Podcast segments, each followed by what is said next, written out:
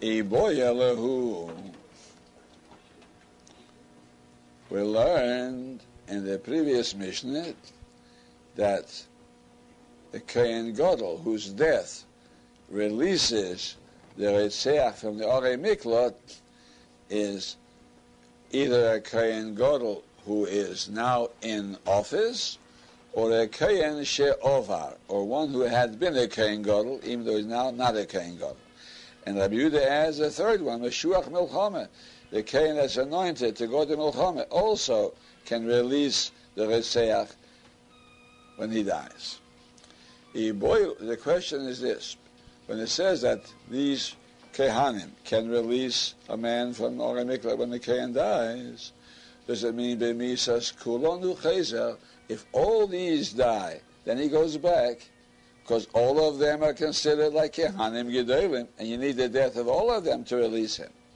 Or Dilma perhaps Bemisas Echad. Or any one of them who dies is enough to release him. That's a question. What's the Pshat in the Mishnah? Toshma. So he brings a proof from the next Mishnah. The next Mishnah says, Nigmar dinoi beloi kein. When a man killed somebody b'shoigeg, and his case was taken to Beis Din, and Beis Din paskened his din, Nigmar dina, they pasken his din, he has to go to Golas, when there happened to be no kein gadol. And a Yitzim he never goes out free. Even though later there'll be another Kohen Gadol, and the Kohen Gadol might die later, this man will never go out free because there wasn't a Kohen Gadol in office at the time of his Gemar Din. That we'll learn later. There has to be a Kohen Gadol in office at the time of his Gemar Din. And since his Gemar Din was at the time when there was no Kohen Gadol, so even though subsequently there was a Kohen Gadol, and the Kohen Gadol later died, he won't go out. If it's true, like you say, he can go out by any one of them, so who cares whether Kohen Gadol wasn't in office at the time that was Maldin, but there was an ex-Kohen Gadol, or maybe there's even a Meshuach Milchama. So why shouldn't he go out? Because they were in office at the time. So we see you need all of them, and since at the time that he was Nikmal Din, there was no Kohen Gadol, so therefore it doesn't help that the others were in existence.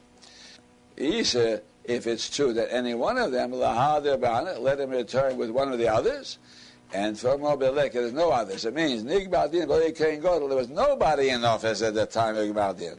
But I could say if at least one was in office, or if there was at least one Kohen She'ovar who lived at the time of Nigbal Din, I can say he does go out that Kohen Gadol dies. Say that.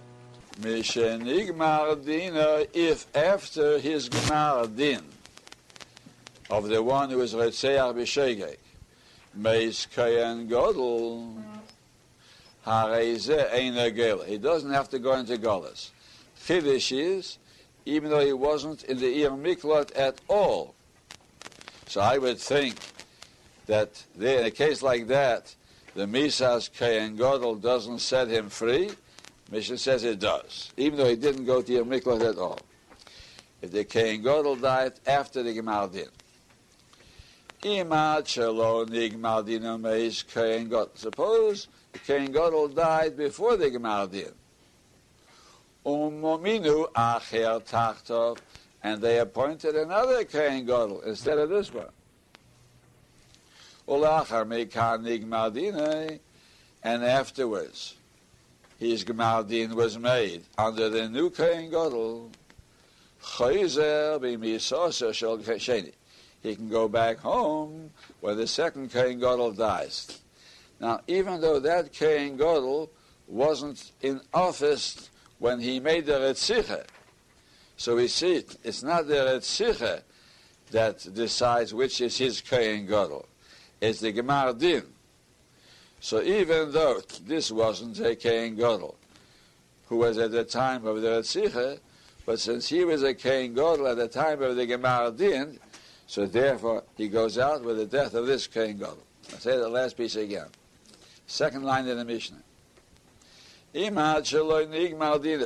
before the Gemar Din, Meis Kohen Gadol, so the Kohen Gadol, who was in office when he made the Retzicha, is dead. Uminu Acher Tachtov, and they made another Kohen Gadol instead of that one. But the other Kohen Gadol, I'm repeating, was not was not in office when he made the Retzicha. He was only in office during the Gemardin.